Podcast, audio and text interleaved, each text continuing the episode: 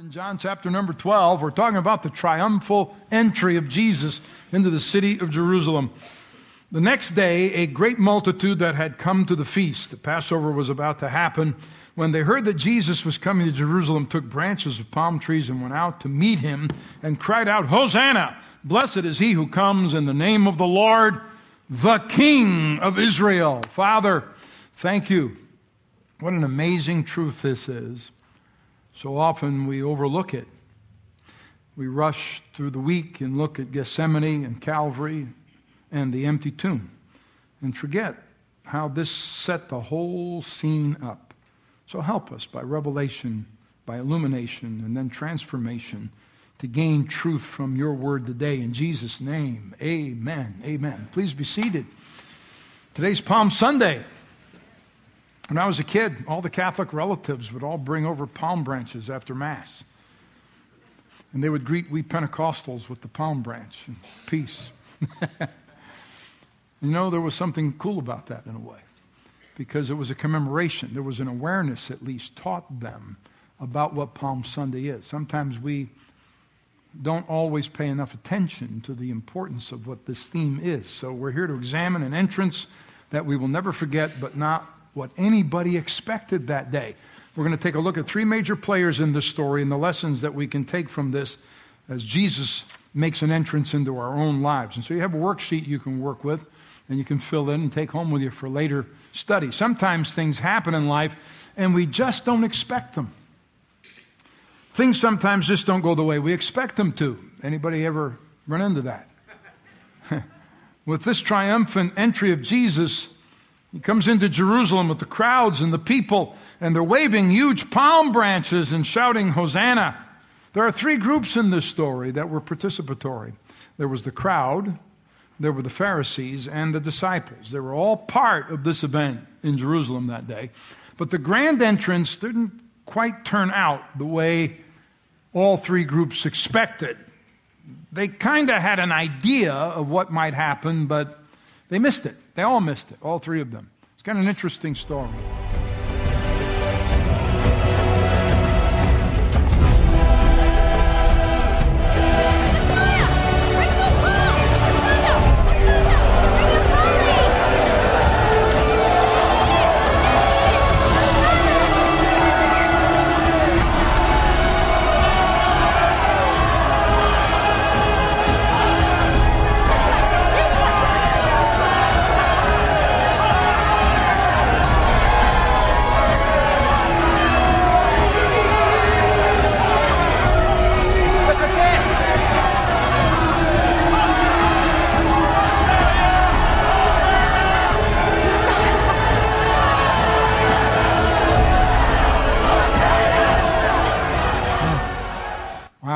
Temple guard was there, Roman soldiers were there, inhabitants of the city of Jerusalem were there. There was a big feast going on. People are all over the place. It's a big day. He's made his entrance into the city coming down off the Mount of Olives. A little background is the people are waving their branches, they're shouting Hosanna. And come to understand, this is not the first time this happened. Because, in fact, it was a traditional greeting. The people were accustomed, they would see a, a national hero or a conquering warrior come back and upon entry to the city, and they knew that person was coming through the gates, they would wave their palm branches and be exuberant over his return. The palm branch was a national symbol of victory.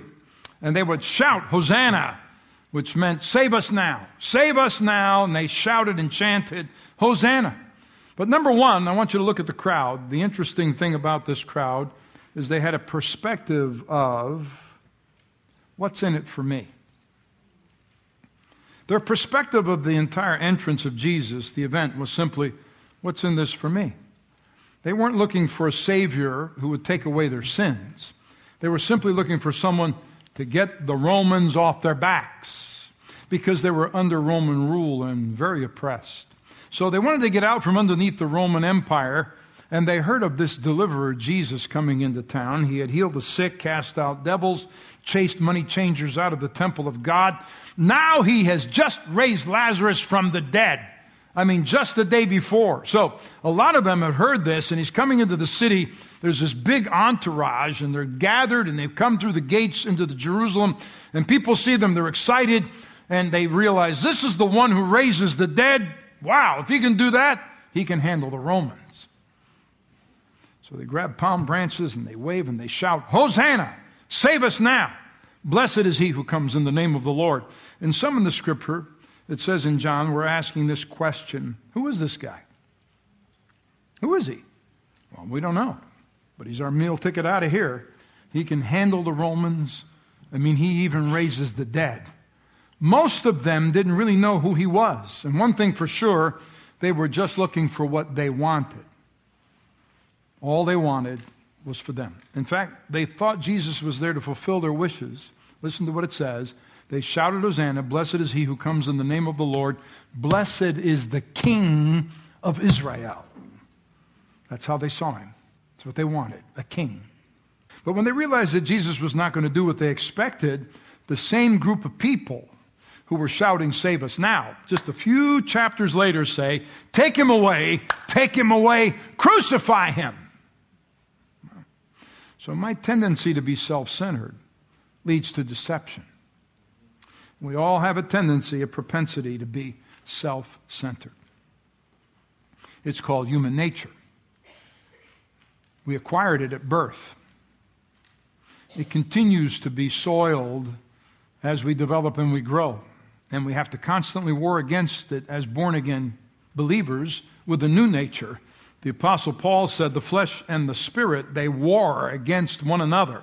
So they both live in us, and there's a war going on for who's going to control the life of the individual. We have a tendency to be self centered and to lean back to our own understanding and our old patterns, and that self centeredness leads us to deception. We can't really see and understand what we need because we're so focused on what we want and what we think we want.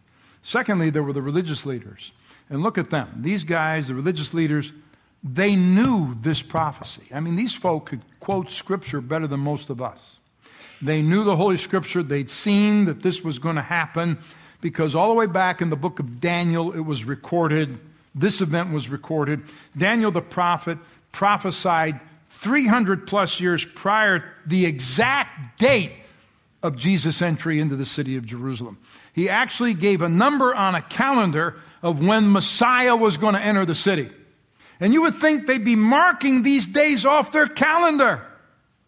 But they didn't see it, they didn't get it, because they were self centered. The Old Testament tells us it was prophesied by Zechariah that Jesus would come, that the Messiah would come into Jerusalem riding on a colt of a donkey. How did they miss this? Their perspective was simply this I'm in control. The religious leader's perspective of this entire circumstance was I'm in control here, not you, Jesus, we are. The religious leaders had a really good thing going. Yeah, they didn't want Jesus messing this all up. The Romans pretty much let the religious leaders do what they wanted, and they had some control over the Jews now. And the Romans left them alone to govern things as long as they abided by Roman authority. But the religious leaders were scared of Jesus. They were intimidated of him because they thought he was going to attempt a political coup and upset the whole apple cart. So they thought he's going to mess up a good thing. And we're in control here, and we're not going to let go of that control. So the Pharisees say, the Pharisees said to each other, We've lost. Look, the whole world has gone after him. So they're very panicked over what they see happening around Jesus. My desire for control creates an unteachable heart. That's why they didn't know him when he showed up. The Pharisees, even though they knew the law, even though they knew the scripture, even though they should have known these things, were pointing to this actual day and this very special man. They missed it totally because they had an unteachable heart. They had a hardened heart because they insisted on being in control. Third, the disciples. Take a moment and look at the disciples. It's kind of interesting to watch them. They had walked with Jesus, they had been with Jesus, they'd been with him for three plus years now. They were following him in his teachings and watching his work. They had limited use in the sense that he would send them out and got them started to ministry and, and praying for the sick and that kind of thing.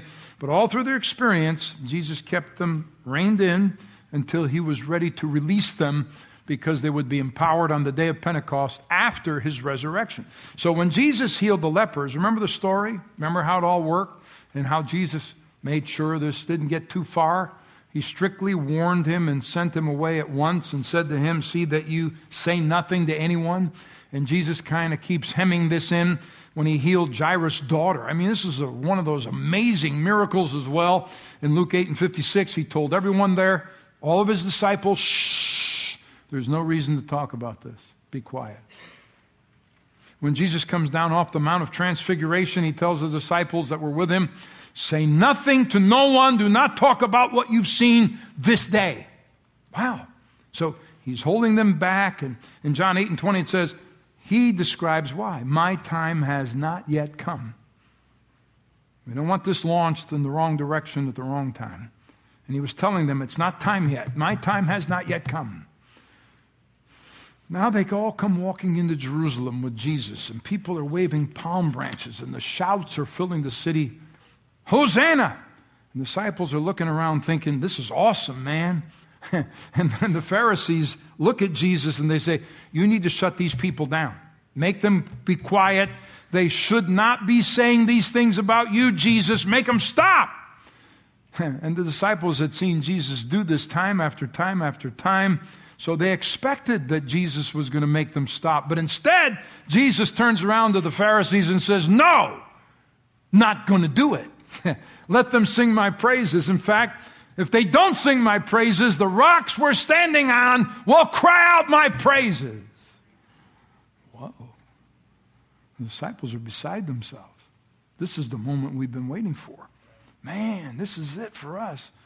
And if I were with them, and I was standing there that day because I love to put myself in the story, I would say, Master, teacher, you know, is this our moment? Because you've just shut, you've just shut down these Pharisees who told you to shut it all down. Jesus said, No, I'm not going to shut it down.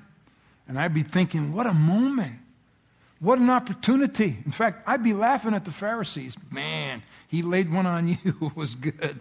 I put myself in the middle of this. These disciples were out of their head excited because finally Jesus is making a declaration. But they were not understanding. They were not seeing the bigger picture, they missed it. Jesus was making a grand entrance, but not as they expected.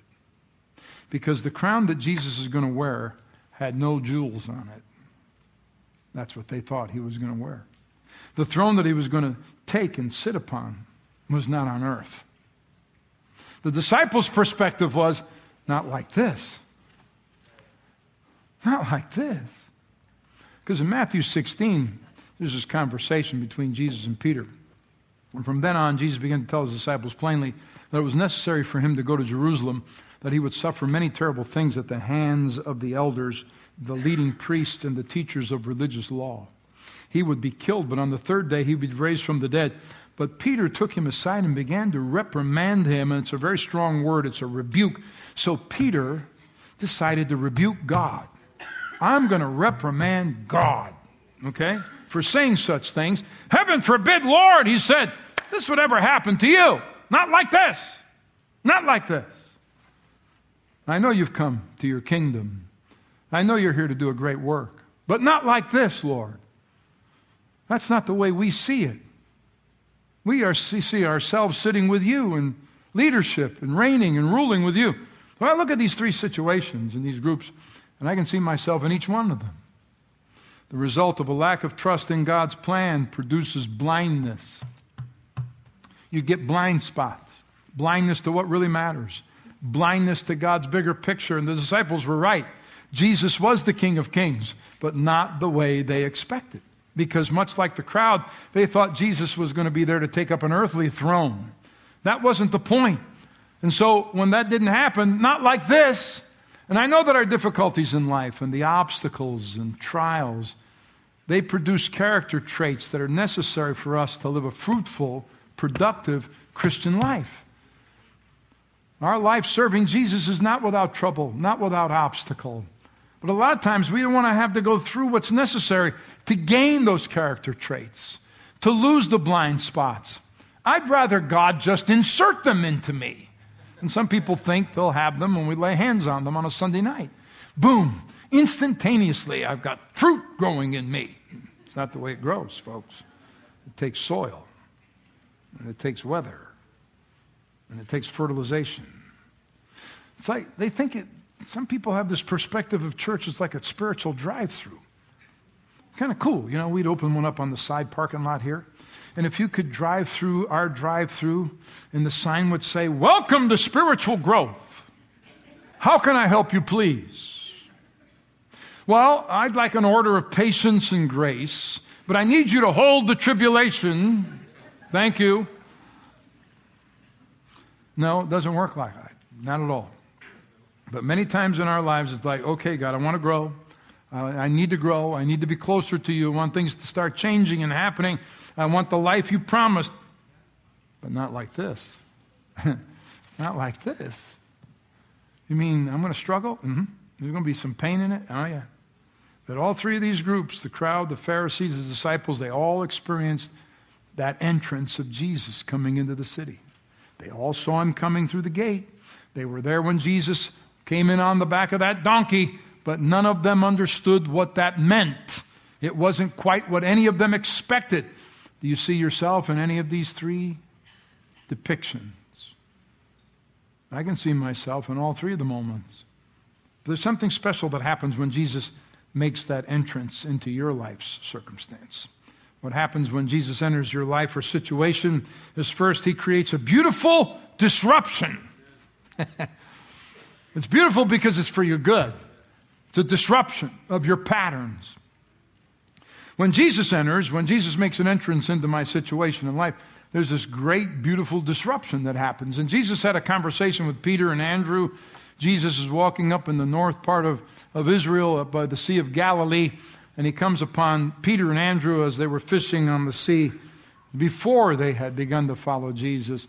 And Jesus is walking along the sea, and these guys had this great business, and that was their enterprise, and it was their day to day business. And they were doing well, and, and there was more than one partner involved. But Jesus knew he had a greater purpose for their lives. He had not only the time they were in, but a season and a purpose to come. And he wanted to see that unfold, just like we were describing how it unfolded in, in Pastor in Pastor Alex's life, and you see how this works and it unfolds, and step by step it, it develops. And Jesus knew there's a greater purpose for you than this. They were destined to accomplish something significant. So Jesus creates this disruption. It's a disruption from their day to day business. Jesus called out to them, Come follow me, and I'll show you how to fish for people. And they left their nets at once and followed him. They were willing to put it all down and go because they knew there had to be more to life than what they were doing. And the same old routine, the same old day to day, and Jesus walks into their life and says, I'm offering you an opportunity to embrace significance. Would any of you like that in your life? Significance. They wanted it so badly, they left everything at once and followed Jesus. Yeah, I want to do something that has significance. And there's an interesting account here, and it kind of describes a little bit about the way our minds work. Because in your notes, you see a line that says, Once conscious thinking ceases, ingrained patterns take over. Because God constructed our brain, so we have a subconscious part and a conscious part. So when our conscious mind is not engaged, our subconscious mind goes to work. And let me kind of illustrate this a little bit. Have you ever left your home and your intent was to keep your appointment over at the dentist office? Because you don't go to the dentist every day. You know, you go there a couple times a year at most. It's my couple of times a year where during that day I get one hour of rest. Because nobody can interrupt me. Yeah, it's good. So when they lay me out in that chair, ah, oh, thank you, Lord. Everybody else goes crazy. really? Okay, anyway. Well, you don't know what I. There's nothing ever you can do in here that I haven't had done. So don't tell me your story. Okay. But you're on your way to the dentist, and the next thing you know, you find yourself making the turn and heading to your office. And you go, What am I doing? I'm supposed to go turn there because I have to go to the dentist office. Anybody ever done that? You go kind of on automatic pilot.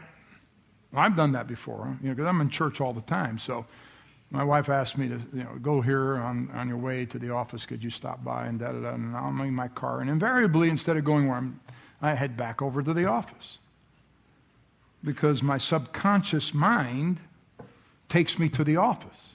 Okay? Because when your conscious mind is not engaged, your subconscious mind kicks in with all the ingrained patterns that we've built into that. And because I drive here seven days a week, hmm, just takes me right automatic, right? Have you ever made three or four turns and you didn't remember making the turn?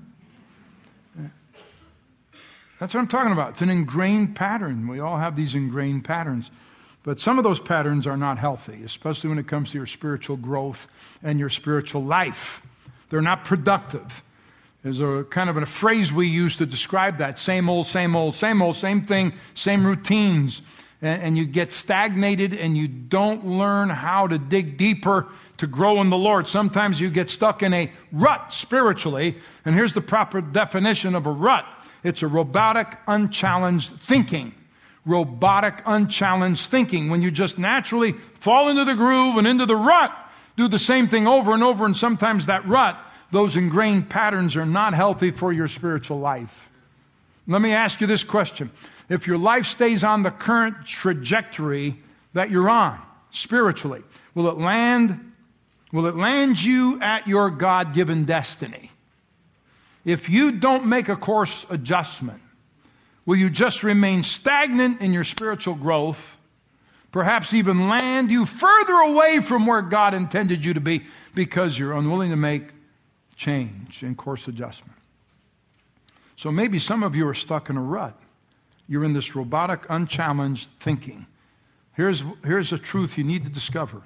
When Jesus brings you to himself and makes this entry, it doesn't stop there, it starts there. He's now taking you on a journey. When Jesus makes that entrance into your situation, he becomes part of the obstacles, part of your history, part you invite him into that problem, part of your life and your decisions you make day to day. He comes in and disrupts things. He shakes them up and realigns everything and changes your trajectory in life so that you're headed for your destiny, your season, and your purpose. And time after time, God has to shake things up to break us out of our robotic, unchallenged thinking. He makes course adjustments. When Jesus enters your situation, when he makes entrance into your life, yeah, he creates a beautiful disruption and it leads to a new perspective. So, secondly, Jesus brings a new perspective, and there's a reason why because your perspective is your reality. Your perspective is the framework through which you view the world and interpret everything that happens. Many things go into the creation of our perspective, including our background, childhood, education, your DNA, the atmosphere spiritually or lack of it in your home. All these things contribute to the construction of your perspective the, the framework through which you view or see the world. And it's amazing how that framework has such a massive impact on how you process information, how you think.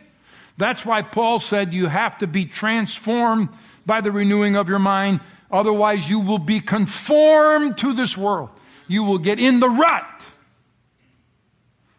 Let me give an example. It's kind of gross, but I'm forewarning you. Okay? You get on an airplane. Most of you ever been in, you've been in airplanes, right? All of you? Anybody here never been in an airplane? Really? Okay. Well, this will be this will be educational for you. You're ready to take your seat. And by the way, the most prolific place to find germs, you need a hazmat suit or gloves at least, is that little slot in the back of the seat in front of you. What is in there you don't want to touch. don't put your fingers on it and open it. Because the stuff in growing in there, listen, that's documented. You don't want to touch that stuff, okay?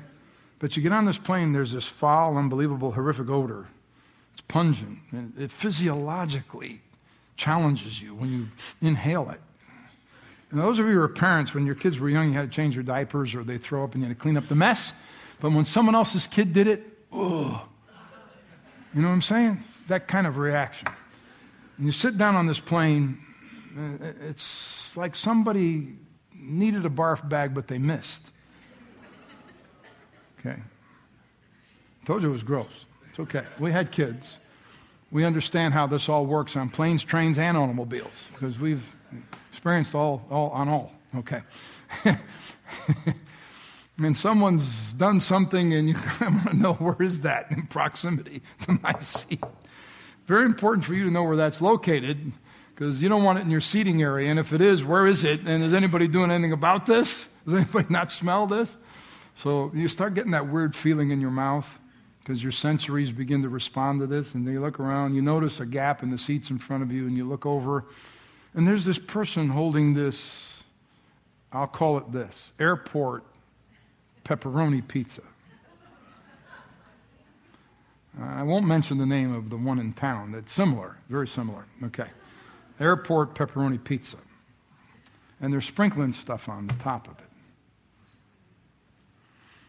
And that's what you're smelling the grease, the stale cheese, and you're looking for the barf bag. And here's what's happening the second you see the pizza, see, you go from, boy, right now, if I could have a thin crust Giordano's pizza and bring that on board the plane, wow, would that be cool? Everything changes because your perspective started to change and you have a better understanding of the circumstance because now you see something you didn't see before. Our perspective should develop as our relationship with Jesus deepens. If that's not happening, there's something seriously wrong with our spiritual growth. In John 12, his disciples didn't understand at the time that this was a fulfillment of prophecy. But after Jesus entered into his glory, they remembered what happened and realized that these things had been written about him came together. Oh, now we get it. And Jesus had completed his mission. Their perspectives changed. They developed, and their relationship, as it deepened with Jesus, their perspective changed. And now they get it. Now they understand what's going on. They understand that's what he was here to do. And sometimes our perspective is somewhat like the crowd, or like the Pharisees, or even like the disciples that day on Palm Sunday. Sometimes our perspective is, Jesus, what am I going to get out of this? Okay? What's in it for me? What benefit can I get from you? Sometimes the perspective is, well, I'm in control, Lord. I got a pretty good plan for my life. It's kind of like Pastor Michael mentioned at the beginning of the service about his daughter who, who goes around now saying, I do it. I will do it. You know, that kind of perspective we have with the Lord. Uh, uh, Pastor Alex mentioned it in the first service. I think I know what I'm doing, and all of a sudden God has to interrupt that. If you could just bless it, Lord, because this is really what I want to do. If you could just make it happen for me the way I see it, that would really be great. And sometimes our perspective is, come on, Lord, really? Not like this. You're really letting me go through it this way? So when my relationship deepens with Jesus, my perspective is developed. It grows, it matures. There's spiritual development. And here's something I understand about perspectives they must be framed with faith, not with feeling. Our perspectives must be framed by faith, not with feeling, because my feelings will let me down. Feelings will change. They come out of that old nature, they come out of that old perspective. And they can say things to me that I think that's okay, because it's the comfort of what I know. But I have to approach God with faith, not with my feelings. So my perspectives have to be framed by faith, not with feelings. Feelings will disappoint us, they will disillusion us and derail us. So my perspective must be framed by faith. And thirdly, Jesus offers you this Hosanna moment here. Because when he makes an entrance, when I allow him to make an entrance into my life, he brings this beautiful disruption. He creates this new perspective, things I'd never seen before, and then he offers me this moment. Transformational moment. When the people were chanting Hosanna, they're waving their palm branches. Jesus enters the city on the back of a donkey, and they're shouting to Jesus. It was more than a greeting. It was more than God save the queen. No, when, they, when you look at the word in the Aramaic language, and they're saying Hosanna, really it means relief from the crushing weight. Give us relief from the crushing weight. They said, Hosanna, God save us, but that word means relief from the crushing weight. In Matthew 26, 38, Jesus has gone into the Garden of Gethsemane and he's praying. It's just before the moments when he's going to be arrested. One of the most powerful verses in all of Scripture. And he realizes what's about to happen. He's in this moment. The sins of the world, from Adam to the last man, are going to be laid on his shoulders. And in that moment, Jesus says these words My soul is crushed with grief to the point of death. He knew what he was about to take on. It wasn't the physical torture that was vexing Jesus' spirit. That was not what was, he was afraid of, but make no mistake, he was afraid. Because he knew when the sins of the world, my sins, your sins, the sins of your children, the sins of our forefathers, when he took all of this on himself, they were going to create a separation between himself and his father. And that's new territory, new territory for Jesus. And it scares him to the point of crushing. It vexes him. And he bleeds from his capillaries. But he took that weight to create this Hosanna moment. This moment of absolute liberation relief from the crushing load for you and for me because he knew we could never carry that. So he took it and carried it. And in carrying that, he gave us room to breathe. Jesus said, Come to me, all you who are weary and carrying heavy burdens, and I will give you rest. Take my yoke upon you. Let me teach you. I am humble and gentle of heart, and you will find rest for your souls, for my yoke is easy to bear and the burden I give you is light. It gives us room to breathe, relief from the weight of sin, of guilt. He lifts off of me what I could never lift off of me and takes it on himself, and then he gives me room and space. So I have some freedom. And when he makes this entrance into your life and your situation, he brings this moment Hosanna relief to all the pressure, room to breathe.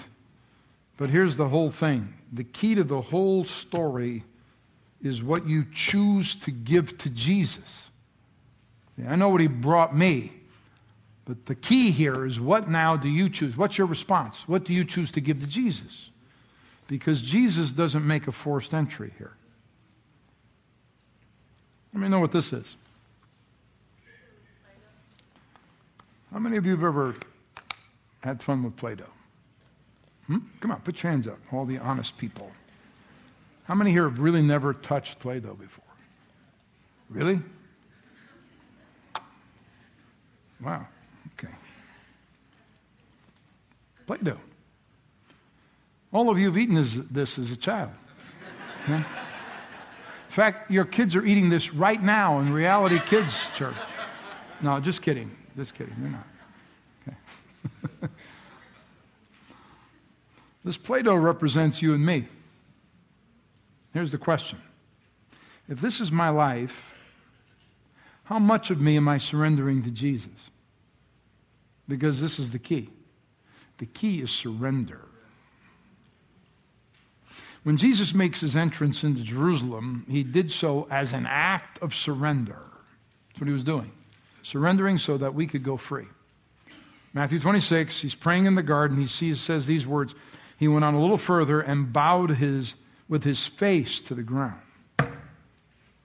He cried, My Father, if it is possible, Let this cup of suffering be taken away from me, yet I want your will to be done, not mine. He's willing to surrender himself to the Father because he knew my Father knows what's best here. This is the only way it can be done. Sometimes we have the tendency to say, Jesus, I'll give you this much, and I'll handle this if you can help me with this. Know what I'm saying? Take a piece of advice. That's not the way to go. Well, I'm going to. I don't want to go to hell, so I'm going to give you this much so I can go to heaven. But I'm going to. I, I want to kind of. The rest of this, I just want to keep doing what I've been doing because it's comfortable and it, it's kind of like what I want, and it fills my desires and it does everything the way I want it done. And I give this to Jesus to work with. Not a lot. And he'll work with what I give him. That's the kind of God he is. Jesus will work with what you give him. But if I give him all of me, I say, Here I am, Lord. If you give him all of you, if you surrender all of yourself to him and invite him to make entrance into your life, an unforgettable entrance, he'll bring that relief He'll lift the burdens. He'll give you room to breathe and create something beautiful that has significance in your life. Give you season and purpose. Jesus comes and he makes an entrance into our situations. When he does, it may not be what you expect immediately, but it's everything you need. Because when he comes, he comes fully equipped because he knows exactly the roadmap for your life. And when Jesus makes an entrance into your situation, you invite him into the problems and the obstacles, it may not be what you expect, but it's everything you need. Everything. You might be a regular here at Calvary Christian Center, or you're just visiting and checking things out. You're not real sure about the Christian faith. Let me say this way to you this Jesus that made an unforgettable entrance on what we call Palm Sunday into Jerusalem. He's ready, he's prepared, he got you here today to make an entrance into your life, to change it forever. Will you let him make that entrance? How do you do that? By welcoming him without an agenda. What am I going to get out of this? Or, no, I want to control this. You can have this part, but not this part. Or, Lord, not this way. Not like this. You invite him. I believe Jesus is who he says he is. He's God's son. He came and took my burden of sin that I could never find relief from and lifted off of me. Gave me room to breathe because I said, Forgive me. I repent. I turn. I want purpose and significance for life. When you pray that prayer and you mean it, you're going to get a response from Jesus. And those that are here that are followers of Jesus already, maybe you're in a difficult spot. You're in a trial. You're going through a process perspective is being challenged and you need to change and you feel the pressure of that and it hurts. It's heavy. He offers you a Hosanna moment. He brings relief. He gives you breathing room. But you've got to surrender all of yourself to Him, not part. And when He makes His entrance into your life, one you'll never forget, might not be what you expect, it will be everything that you need everything. Because he's working all things together for good for those who love the Lord and are the called according to his purpose. So on this Palm Sunday, the anniversary of the celebration of Jesus coming into the city of Jerusalem, how about standing to your feet and celebrating the Lord coming into your life today and give him glory in his house and thanksgiving? Hosanna! Save us now.